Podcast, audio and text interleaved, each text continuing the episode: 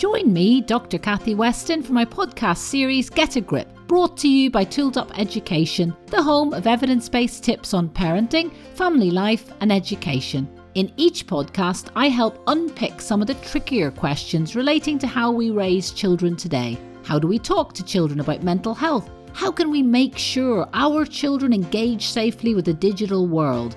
Whose responsibility is the mental health education of our children, teachers, or parents?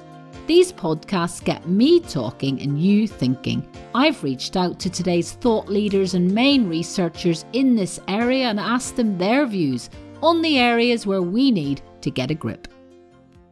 And welcome to this episode of Get a Grip with Dr. Kathy Weston. Today, we're interviewing Professor Fiona Brooks, who's a medical sociologist and a professor of child and family health at the University of Technology in Sydney. She's published widely on topics relating to young people's health and well-being.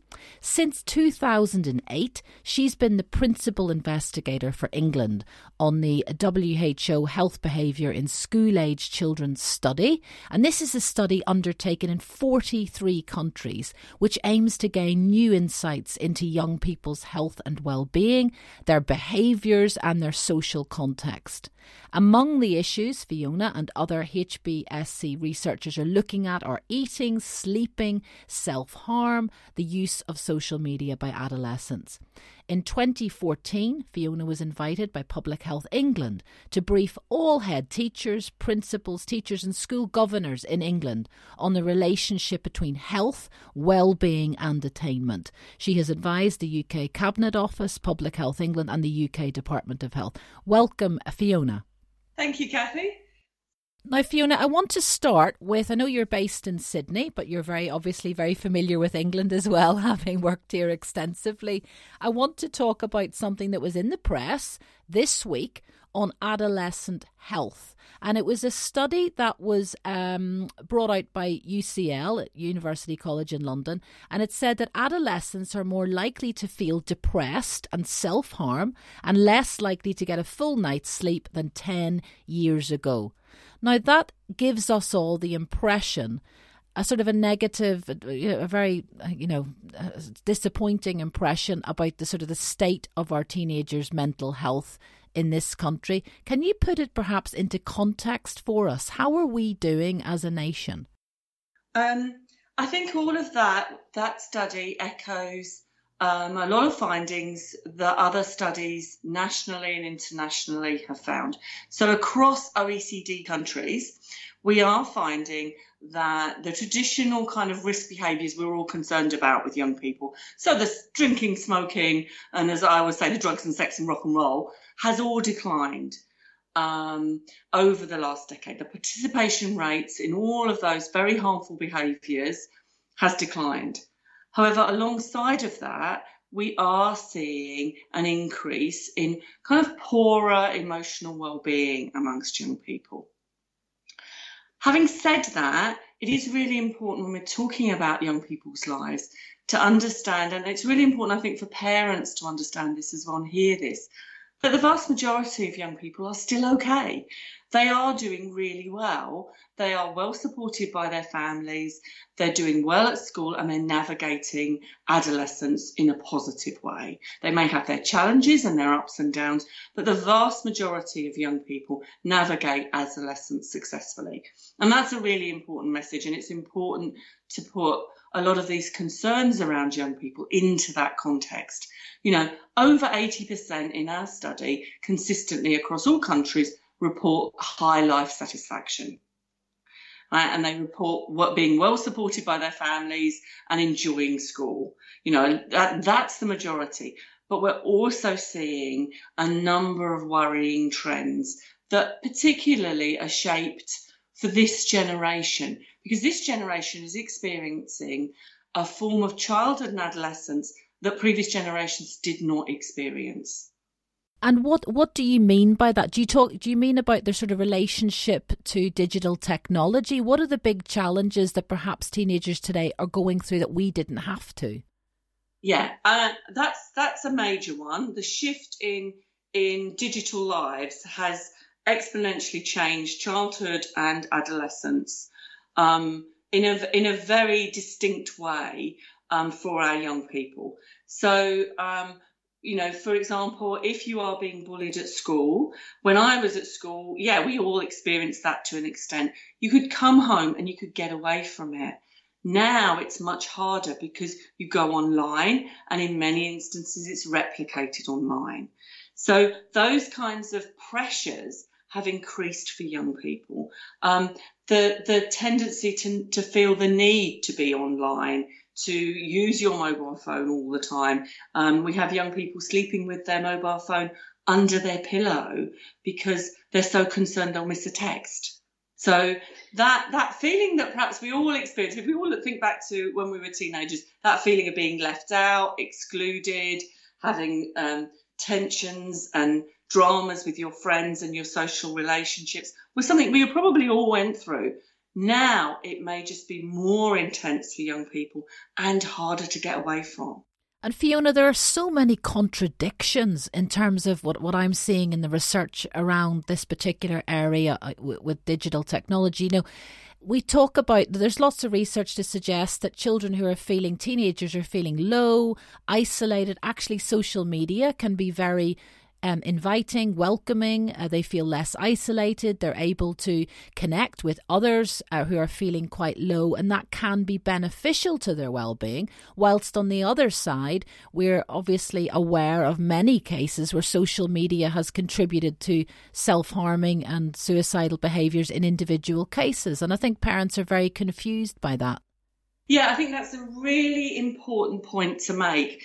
And, and, and the distinction is that we are dealing with a set of tools and it's how we use them um, that is important. The, this, the, you're exactly right. Social media can be a powerful tool in supporting young people, in enabling them to improve their attainment at school, improve their well-being by broadening their social networks, getting a global perspective um, on even engaging globally with, with friends and young people. So getting a much broader experience than we ever had the opportunity to have. Um, so, so that can be really important. And, and I've seen that in some of the data that we've got around computer gaming. You know, a couple of hours a night on a computer game doesn't appear to impact on anything negatively and can be really positive in terms of developing pro social skills, particularly if you're a shy child it can be really important to do that kind of activity. You then fit in with your peers, you've got something to talk about at school. And you can even, if you say you're, we were finding in our data that if you're not, say, a sporty child, you've got some other area of expertise you can be popular about because you can navigate all the computer gaming space. So in that way, it can be really positive, but it can also be really harmful in terms of reinforcing some of the, the negative pressures young people experience. So it's how we as the adult world help young people navigate social media that is really critically important. So one of the lots of the issues when I obviously speak to parents a lot and I'm talking to them about these issues that concern them in my experience, there's a great lack of parental resilience when it comes to, you know, succumbing to the pressure to giving very young children mobile phones. Uh, these is one issue. Uh, then they're using age inappropriate apps. Uh, so eight, nine year olds on Instagram, for example, or apps like TikTok. I'm not sure if you're aware of that one, which I'm always banging on about because of the lack of digital hygiene that is constantly exhibited on it. So I think that parents don't really know how to manage their children's, how to teach them how to use these particular tools. And we end up in a situation where sort of the children and teens are in charge of whether or not they take their phone to their bedrooms at night.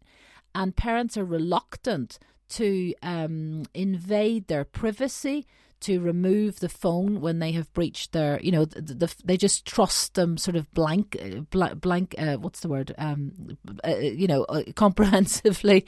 And I think there's great sort of reluctance to be authoritative in this particular regard because they have realized their teenager is desperately dependent on the phone for social engagement. So if you were the parent of a 13, 14 year old now, how would you treat this issue of phones in the room at night? Well, one of the, the things that comes out really strongly because we look at what young people think about their family lives. Um, our study is fairly unique in that respect, and then we ask them, you know, how well do you feel supported by your family and parents, and how well do you feel, um, you know, and we ask them about their, their kind of parenting styles they're experiencing. And really positive well-being amongst young people is strongly associated with negotiated parenting styles. So the really authoritative parent who says, no, you cannot have this, you cannot do this, particularly during the later years of adolescence, isn't going to get anywhere because really fundamentally the genie's out of the bottle around this. You cannot ban children from having mobile phones. You cannot ban them from experiencing the digital world because it's it's part of the everyday. It's it's almost like saying you could ban somebody from having a pen and pencil and reading books. You know, in the 18th century, there was mass panic about young women reading novels. Um, and that their whole moral, the world was going to, you know, encounter moral decay because young people were reading novels too much. So we need to put some of this into perspective and say, okay, what we need to do is help young people navigate this space because actually they have to navigate it. Um, and we need to under, so parents need to actually sit down with your young people and play the computer games with them, understand the content that they're being exposed to, talk to them about the sorts of websites they're seeing, um, have open conversations. Um, there are some horrifying stats about young people's exposure to pornography and not and really violent pornography um, to the point where you know young people are thinking that is normal sexual activity. You've we need to step up our conversation with young people around these areas and really have much more open and honest conversations with them. And that is something that I certainly share in all of my talks. I remember vividly when you said to me in your office one day, uh, if you're not the source of everything the internet is, and that really the only leverage we have is in this relationship with our children and keeping those conversations as transparent and open as communicative as possible. Yeah, I mean, it's quite interesting here in Sydney. I'm involved in a in um, evaluating a program um, that goes into schools and teaches um, quite young children, you know, uh, primary school children, how to deal with sexting, how to deal with how to navigate exposure to quite confronting material. It's a really good intervention. It's done in a really age appropriate way. And um, my my secretary was saying, oh, one of her friends, um, it was going, it, the same intervention was actually going into her child's school. And one of her friends said, well, I don't know um, whether or not I want him to do this intervention. She said, he's going to see this material anyway. Isn't it better to tell him, teach him how to navigate it and what to do? And that's really important. And I think parents are desperately shocked when I tell them that the average age of viewing pornography in this country is 11. And as you say, it's too late when the genie's out of the bottle and they've seen something on the school bus that their friend has shown them. That we have to be ahead of the game. And that is a principal message, isn't it, that you've always uh, advocated? Yes, exactly. And and I think parents need to engage, engage with how confrontation and aggressive this material is. Um, and really talk to their young people about it because it's not just images, you know, nice kind of explicit images of couples having sex. It is actually much more aggressive, much more violent than that. A lot of what young people are exposing to, and that is then normalizing how they see human sexual relationships, and that is really scary. So, Fiona, I know that you've been heavily involved in gathering up data on how our adolescents are feeling and doing. And we know that this study has recently had an update. So, you've got 2018 findings uh, as opposed to the 2014 data on how our adolescents are doing. Is there anything you want to share from that study? Well, actually, we're seeing very similar trends to um, the earlier study you um, discussed in the program, we are seeing um, an increase in um, poorer emotional well-being, and that's been a trend over the last decade. What we're seeing a little bit, there has been a little bit of a shift in some of the early data we're seeing, and, and um, one of the things we're seeing is an increase in um, boys' poorer emotional well-being. so that may be about, you know, it, increased pressures, or um, we don't really know why yet, why there might be been a slight shift in that. Um, we've also, which I need to explore further, so um, is around girls' well-being seems to have slightly improved from previous under some measures, not all. So we don't know if this is across the board yet. Um, but I do wonder if there might be an association between some of the issues we've seen, the exploration publicly of issues around girls' empowerment. And actually, it might be attesting to the fact that actually talking about these kinds of issues actually has a positive impact. And there's certainly been so much work done on empowering girls, you know, in terms of, you know, even career aspirations, the literature that if you go into a bookshop now, there are so, there are sections that that are, you know, amazingly um, empowering literature for girls that are being actively sort of shared and promoted. And I think there's a there's a greater sort of movement in that direction, isn't there? Yes, I just wonder if that's having a positive impact um, on some of our girls, which, um, if it does, and if we could um, identify an association between that, is a question worth asking. It, that was a really positive outcome from all of this work that's being done around improving girls' empowerment. Now, nationally, there's great debate and consistent um, research published around self harm. And recently, you know, we were talking about the, the rise in self harm. Um, Two thirds of hospital admissions are girls who are self harming. And this is an issue none of us had ever heard of when we were at school. I went to an all girls school, an all girls college at university. I'd still never heard of it. Can we just dwell on self harming um, among girls for a moment? You've mentioned that girls' self esteem, perhaps well being, is improving, but how can we put that in context based on what we're finding or hearing about here in England? Yes, I mean, um, in 2014, for the first time, at the um, request of our funders, the Department of Health in England, we put in um, a couple of questions around self harming behaviours um, because there was a concern, particularly then, that was very, very little prevalence data. So while anecdotally we were being told that self harm was on the increase, we didn't really know if that was across the board in kind of a universal population.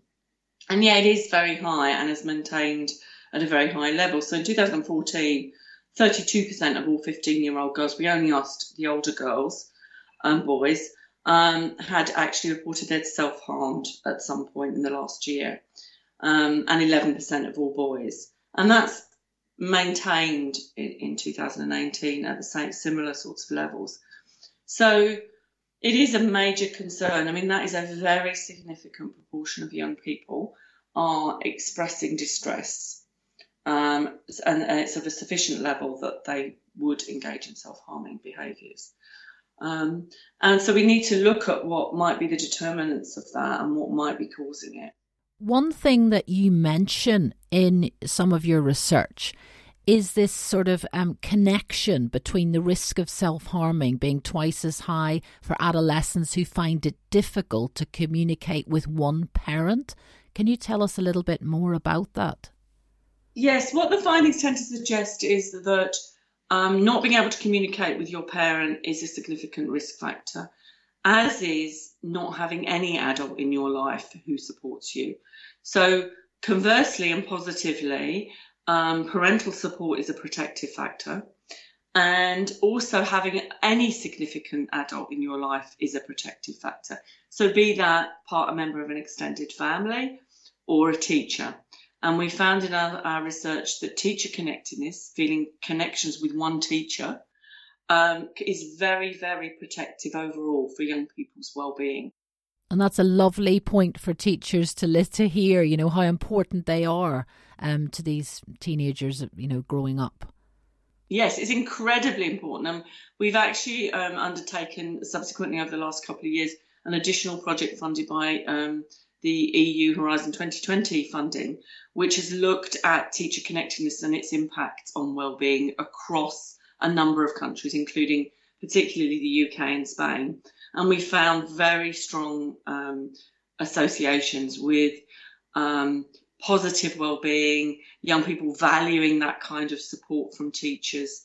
And, and really, you know, if they had a teacher they could, they felt they could talk to, who understood them as a person, was interested in them as a person beyond just examination results, then actually young people tended to do much better and could be considered to be thriving. And it's similar with parental support. Now, is there any sort of a gender, you know, interesting findings around the gender of the particular teacher? You know, do teenage girls value, uh, you know, a relationship with a male teacher more? Anything interesting there? No, actually, it's just a teacher you feel who is A, interested in you as a person, and B, is someone you can talk to. Lovely. And I think in secondary school, it can be very, very busy. There are thousands of pupils that particular teachers may have. So it's a big ask, but it's certainly something it's lovely, worth knowing, isn't it? That that teacher connectedness is so valuable to teenagers' well being. Yeah, and it is possible to, to achieve that kind of connection via an effective personal tutor system or other forms of system that really enable young people to connect with a teacher. Sometimes it's about you know, you connect with a subject teacher on a particular level. I remember at school, I was I was really passionate about some of the subjects I did, and and there were a couple of teachers who really supported me and enabled me to do things like actually go to university that I wouldn't have had otherwise. So, you know, a teacher can have really significant um, impacts on somebody's life chances. Now, you've mentioned this lovely term protective assets, which parents may not be aware of, but you're really talking there about things that keep our children, our teenagers happy and well and feeling good about themselves. And you've talked about having good communicative uh, conversations, uh, good relationships, high quality relationships with your children. Those are all protective assets, a sense of connection with your teacher. And also, I think being part of a neighborhood, a community, those kind of strong connections you've highlighted in your research as being very beneficial to teenager um, identity and sense of self? Yes, um, and and often the community responsibility for um, young people's health and well-being tends to get a little bit overlooked. And it's one thing that came out very strongly in, in our findings. And if you think about it, you know, as a teenager, this is the first time you may be independently on the street on your own. So if you feel safe in your neighbourhood, if you feel your neighbourhood and community is a place that is welcoming and supportive of young people and there are good places for young people to go, then that's going to impact on your well-being. We know it's it's the same for adults, so um, you know young people are no different in that respect. And one finding that we found that was really interesting was if young people lived in a neighbourhood where people say hello on the street, they feel safer and they do better. And of course, I'm sure you're aware in London at the moment, we've got a terrible um, situation with knife crime, which does seem to be a, a, weekly occurrence amongst young people, unfortunately, in particular neighbourhoods. So I think that's a very interesting point. Um, that you've, ta- you know, that sort of sense of community cohesion is terribly important, isn't it, as a protective asset? Your research has found that adolescents who feel a weak connection to their neighbourhood, they're around three times more likely to self harm. Is that right? Yes, I mean, that was an association, but the way I like to articulate it more is that community cohesion and connection and feeling safe in your neighbourhood is an incredibly powerful protective factor for young people. And this is something um, that every adult can take responsibility for in terms of creating. So the simple fact of just saying hello and good morning in your neighborhood can can really make a neighborhood feel a much better place. It's a really simple finding and it's been echoed in other studies as well. Now, Fiona, what's that? What that is making me think about is cultural differences. So, where I come from in Belfast, people are over friendly. I would say, you know, you bump into someone in the street in Belfast, and someone will give you a hug and tell you they're sorry, and you'll have a chit chat. And I think actually, despite the civil, you know, the, the, the, terrible troubles that we had in Northern Ireland for so many years, it was known as a very, very cohesive and resilient community. And I think your point about that sense of belonging is very important. But what does that, does it, you know, I'm drawing the conclusion uh, that, uh, say, a place like London where people feel quite, it's potentially a very unfriendly place in some areas. Um, what does it tell us about sort of cultural differences and and how that plays into teenager well-being? So in a, in a in a culture like in an Irish culture where people are very chatty and friendly, um, you know, in, in those social spaces, or am I just sort of you know drawing a conclusion that isn't there? Um, well, I think more work needs to be done around this. As, as I said, um, uh, you know, when we first started talking about the, the community findings and neighbourhood findings, is it's an often overlooked significant factor. Um, and we often point to schools and family as the main sources for young people. But young people are part of a whole environmental ecosystem. And that ecosystem is also their communities. They in the parks and shops and places they go to, they're, when they walk to school, does someone smile and nod, or does someone because they see a group of teenagers walk across the road and you know avoid them? Are they seen in a hostile way in in the community? Um, and what does that lead to? that leads to social exclusion, isolation, a lack of connection with your community. So why care about it? What does it matter if you, you know, um, and then also um, you know, if you talk to young people about why they carry knives, it's because they don't feel safe. Yeah, yeah, that's definitely a, a, major factor. And then it kind of escalates, doesn't it? You feel like you're just vulnerable if you don't carry a knife. Yeah, and then so everybody's carrying a knife. So, and then everybody, you know, somebody, you see another group of young people, oh, and they must be hostile, they're a danger, they're a threat. You're already in that threat situation. It's about we need to think of strategies that actually look at protective health assets and put more of the assets in, in place rather than dealing with the negative behaviours um, that actually, you know, are, are the outcome of some of these other issues. And that's actually what we've done around the reason alcohol um, consumption has gone down is because there's been effective policy intervention and health promotion strategies around um, alcohol consumption. It's it's harder now to buy it um, there's been a lot of messaging and positive health promotion about not drinking to excess. Yet, it's Fiona, yet, yet, Fiona, nationally, we seem to have, I mean, certainly in my experience, when I come across young people, almost all of the ones that I speak to are using cannabis. Um, and f- from very affluent areas, cannabis use seems to be, has become extremely normalised.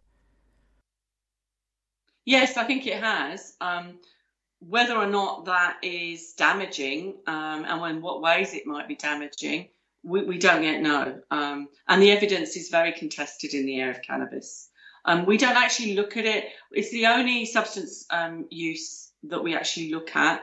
Um, and uh, in terms of the HBSC study, and it, uh, because we're dealing with 15 year olds and quite young adolescents, it is a difficult area to kind of comment on from this study.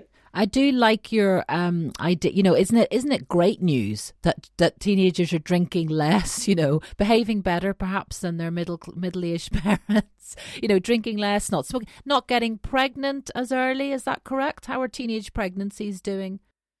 Yes, um, uh, early sexual initiation has gone down significantly. Um, it started to go down very much in the UK because the UK had a very high rate and it did go down with the teenage pregnancy um, intervention that there was. Unfortunately, that has now been lost in the UK. So we need to think about whether or not longer term this will be maintained. But yes, early sexual initiation, which is the problem, um, uh, has actually declined quite significantly. And I'm sure there are so many parents listening to this who are dying. You know, you're the professor of adolescence. We're desperate to ask you if you, you know, if you have a teenager, what is the right message to give them about early sexual encounters? And is it just to keep that conversation open and clear? What's the best advice for parents listening? You know, is it harmful for young people to initiate those kind of sexual encounters, you know, at 13, 14, 15? Well, um, I think the important thing is um, I'll tell you a story that was uh, I have a, a, researcher in my team who is from Sweden, and I said to her one day, "Why do you think Sweden consistently has very low teenage pregnancy rates?" And she said a couple of things. One, it's around the aspirations that teenage um, teenagers in Sweden kind of tend to have, but she also said something really important that she noticed that in Sweden, when a child or young person asked about sex, they got a straight answer from the adult world surrounding them. And there was open conversations around it. So it was treated as normal every day. And if you weren't sure about something, you could ask. And I think That's really important. If a young person is asking, if your child is asking you um, questions around um, their sexuality, sexual sexual activity, you know, the whole issue around sexual relationships, answer them. Sit down and talk to them. Um, take a deep breath um, and help them. Help them navigate the space. Become the trusted expert that they can go to because they will find answers, as we've said earlier in this program, they will find answers, and, and some of those answers may come from sources that you would not want your young people to be going to. I want to return to parental relationships as a protective asset. And I know that you've done some, some there was some very interesting emerging findings from the last HBSC round of research around uh, fathers and teenage daughters. And there's been a lot of research to suggest that teenage girls, if they have a close and warm relationship with their father, for example, that they're less likely to partake in kind of risk behaviours. Is that accurate still? Yes, very much so. That that kind of finding it's been replicated elsewhere. And again, it's the importance of, and we see it very much in in countries where there is that there's much higher rates of um, support from fathers or father figures. It needn't necessarily be a father, but a male figure in your life who's incredibly supportive and someone you can talk to does seem to have a really positive impact. And in countries where um, communication with fathers is, is very high, like some of the Mediterranean countries, we do find there's, there's better well-being amongst particularly girls. We don't see that difference that we see in some of the other countries where it is lower. Um, and certainly countries like the Netherlands, which have very, very good and positive well-being, that is a feature. What if you're a single mother listening, a single parent, and often they'll say to me, Well, my child doesn't have access, my teenage girl doesn't have access to a father figure or a loving father.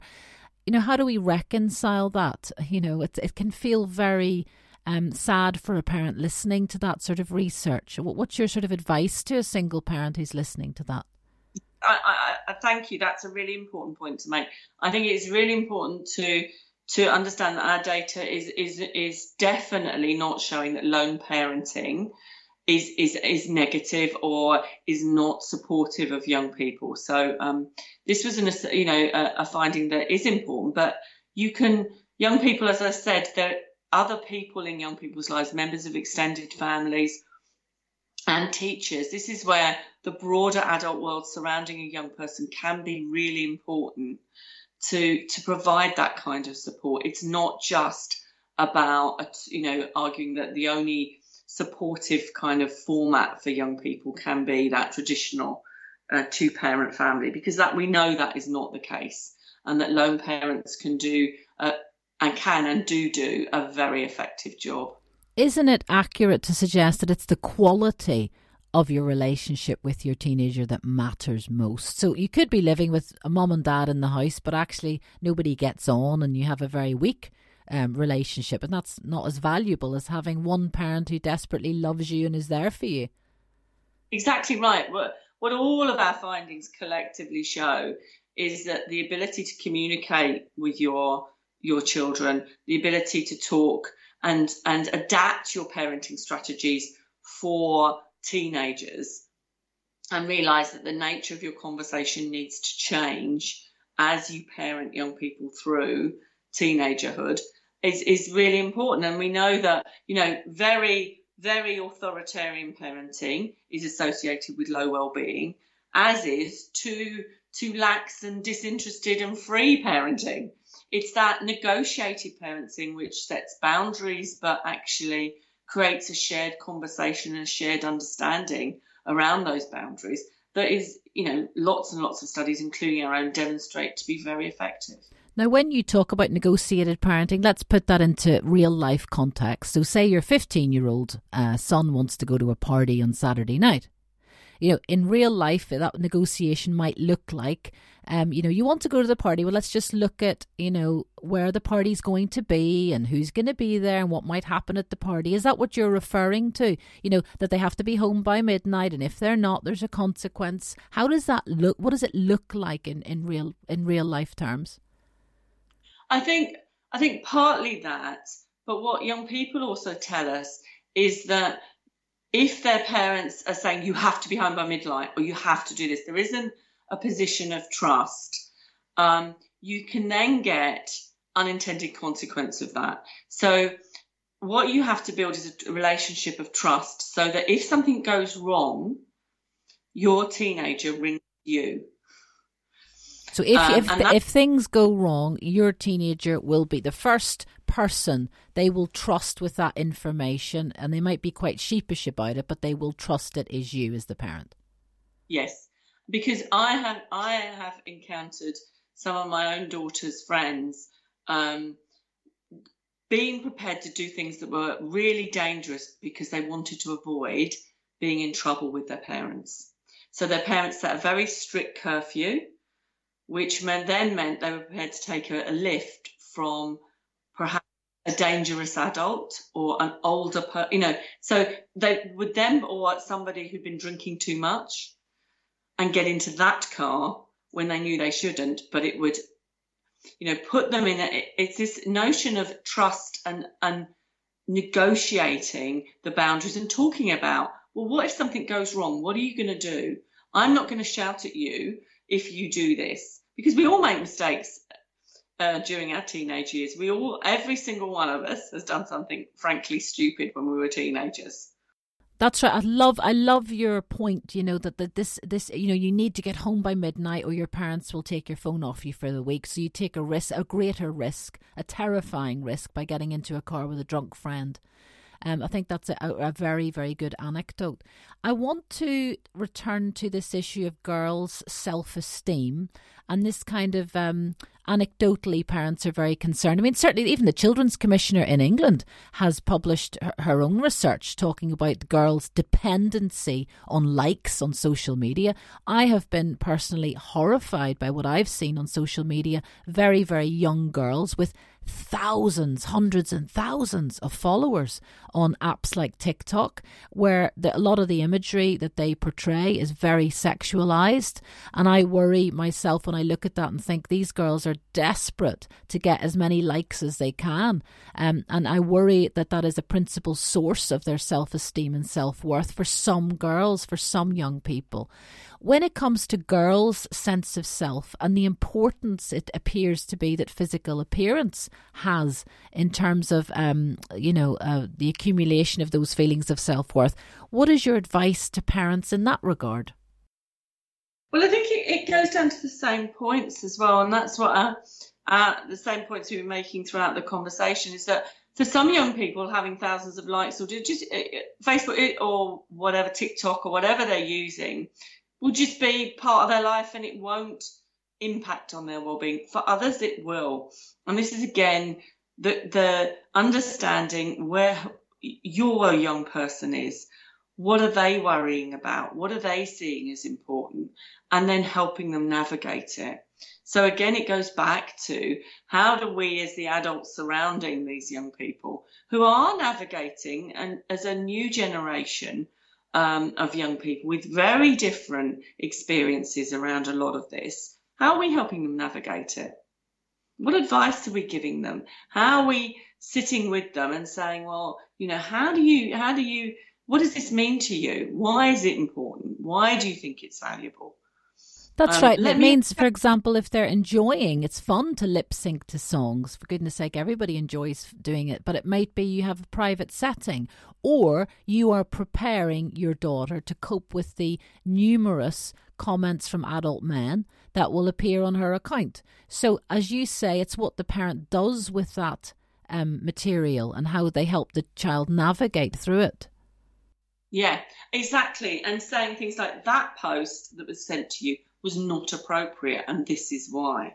So really helping them so when they are exposed and they will be exposed, they are savvy, wise and able to navigate this space safely. And it's the equivalent of being streetwise. You know, we all want our children to be streetwise. And I think it's about if there is an equivalent in the digital world to being streetwise, that that's really what we're talking about. Exactly. We teach them how to cross the road.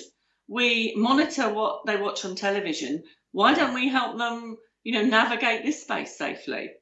And as you say, the important conversation is just asking. I might may not be an expert on Fortnite or some of the apps children use, but you can say, "Tell me about why you like it." You know, so it can be a positive conversation, not a kind of a policing conversation. Exactly. Show me. You know, and, and show, oh, did you win at Fortnite? Well, that's great. Let's have a look. You know, the kind of what does your character look like? Um, all of those kinds of things. Show an interest. Um, often we've kind of as adult worlds, uh, uh, as parents and, and the surrounding world, have kind of abdicated involvement in any of this. Um, well, you know, parents will routinely say and report, um, children will report that their parents will monitor what they watch on television, but not be monitoring or know any content of what any of these computer games have. Yeah, it's completely counterintuitive for a parent to ask about, wow, you know, to say, wow, you won on Fortnite. I've never said that, you know, but I think you're right. It's a shame that we don't, um, you know, participate more in their enjoyment of those activities because that is our channel through to building trust. And otherwise, they won't tell us anything that's happened that's been negative on those media.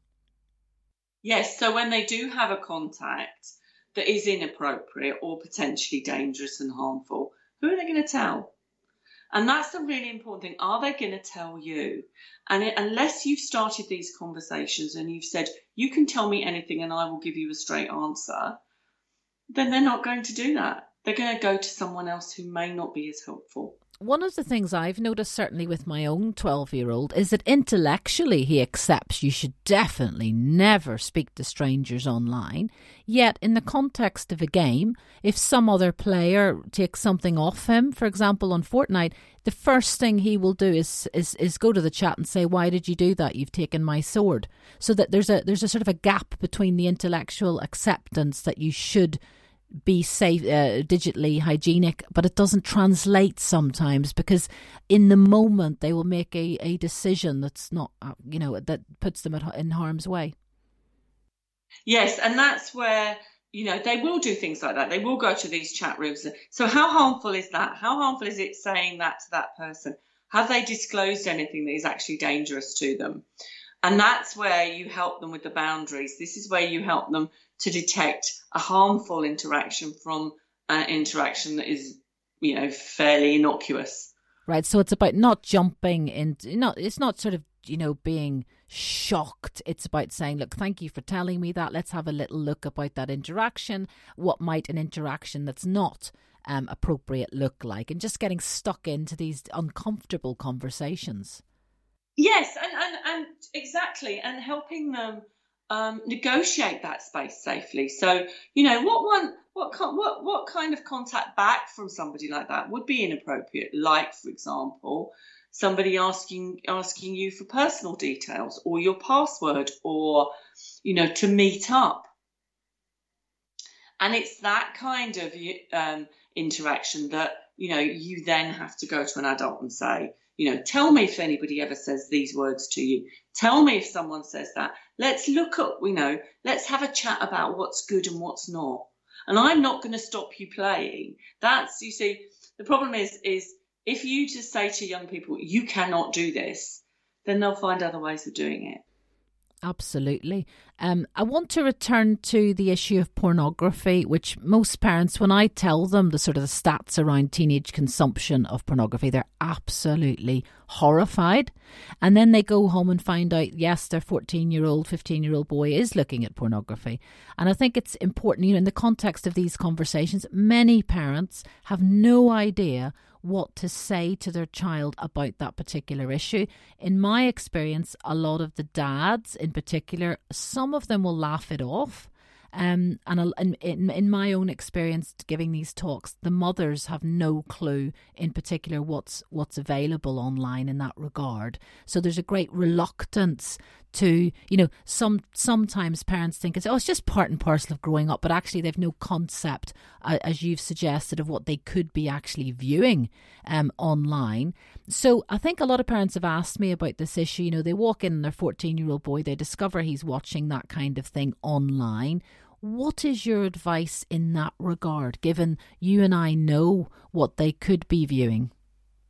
Yes, I think that is a, is a really serious issue, and and often because we've not had the the healthy conversations about sexual relationships because we've avoided them we haven't encouraged our young people to actually ask us anything um, then navigating this space and within two or three clicks you can be into some really harmful material um, that is um, very very violent against women violence against partners normalizing activities that, you know, you would find really deeply disturbing and shocking. Um, and I looked at some of it just in relation to to self harm, and within a couple of clicks, it was very easy to find for me to find material that promoted self harm to young people, um, which is really very worrying. That it's not just um, uh, you know, that young people are self harming, but some of the behaviours are being reinforced online. And also, par- parents don't want to delve in and look at those things at all on their own computers and to see. But actually, you know, they have to. You know, I was I always tell parents that Pornhub, which is the largest, I think it has forty million users a day, has content it's the most popular site amongst boys between 11 and 16 in this country, and it has content of uh, rape scenes, uh, gang rape, uh, uh, violence against women that is part that seems to be fed into this kind of fantasy world that people seem to think is is perhaps normal for teenage boys to access. And as you say, there is a vicious circle where it is seeping into these teenage relationships and the dynamics of that physical relationship. And girls are feeling particularly coerced into activities they would not normally want to um, participate in. Yes, and uh, and that is exactly true, and it's very, very it's something we should be really concerned about and seeking to address because it is normalising very violent and very damaging sexual acts that uh, and exposing young girls to it and young boys as well. Um, and there was a very serious case um, here in Australia recently where a 16 year old girl was um, very seriously harmed by activities that were normalized, were thought to be normal by all the participants in, in that set of acts. And, you know, she's now um, going to have health issues for the rest of her life. So, you know that we've got to it is really important that we step into this and start having conversations and changing the nature of our conversation around sex and sexual relationships with young people. So at the hub of everything that we've talked about it's still the the the quality of the relationship you have with your teenager. The quality of those conversations is absolutely vital to their health and well-being Yes, absolutely. And a really positive finding I, I, I would like every parent to understand is that even when your teenager is slamming their door and rowing with you and saying, shut up, you don't know anything, mum or dad, actually, all our data shows that um, young people are listening and they do want to have a relationship. They do want to have these kinds of conversations. They just may do it on their own terms and you have to be prepared for that as well. And I think parents are often, we're all too keen to, to have the chat when, you know, you're in the heat of the moment, when things have gone wrong, when things have gone off the rails, when actually it's important to have these chats when children are feeling happy and relaxed. And you might be riding your bike or you might be together washing the dishes. And it's then to have the little, little and often chats. Yes, exactly. And it's, it's, it's giving the straight answer to that oh mum someone at school said this and i didn't know what it was. It's it's it's building up a relationship over time where you answer them. You don't say oh i oh, that wasn't anything or I, I, can't talk about that now or you know or, or giving an answer that fobs them off because they know when they're being fobbed off. Um, think back to kind of your own teenage experiences and what you would and wouldn't disclose to your parents and why that was um, we can all learn from this. We can all improve. I think it's important that you know, um, you know, I would worry if my child didn't ask questions. If they don't ask you questions, curious questions, then really maybe we're not making that space available to them to do so. Yes, and I think for some, you know, for parents it is really hard. T- time poverty amongst parents is, is is a really big issue. We're all busy, work is busy, you know, finding that time. And often it's, it's, has to be on the teenager's own time when they're ready to talk, not when you're ready to have this conversation. um, Fiona, Which can often be, yeah, when you're not really, you know, not really ready for it. Fiona, just a last question about teenage sleep. So this morning I was trying to get my 12 year old out of bed and he said, Why can't I just lie in? You know, he always wants to lie in on the wrong days. And recently there's been a big debate about extending, you know, uh, the start of the school morning to later in the morning, you know, because we know that teenagers benefit from having a lie in.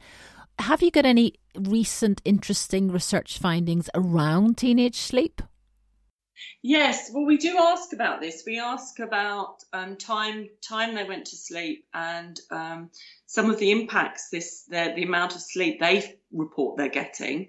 Um, obviously, we've not systematically actually studied how much sleep they're getting, but um, one of our findings that does concern us is that a very high proportion of young people, and particularly as they age, report they don't feel they've had enough sleep to concentrate at school. Um, and it's around 50, nearly 50% of girls and a little bit less than that of boys report that they really feel they're not being able to concentrate at school because of lack of sleep. Yet they're aware of that, but they will, as many parents listening will know, they will not go to bed. I'm not tired. You know, they want to stay up. They just, I think uh, they're on the phones, maybe in the phones in the bedroom or re- on their laptops, iPads in the bedroom. What's your advice to a parent, you know, in practical sense, to how they can help their child get more sleep? Well, I, I think you said it earlier. It's about sleep hygiene. It's about you. I mean, you were talking about social media hygiene, but sleep hygiene is really important as well.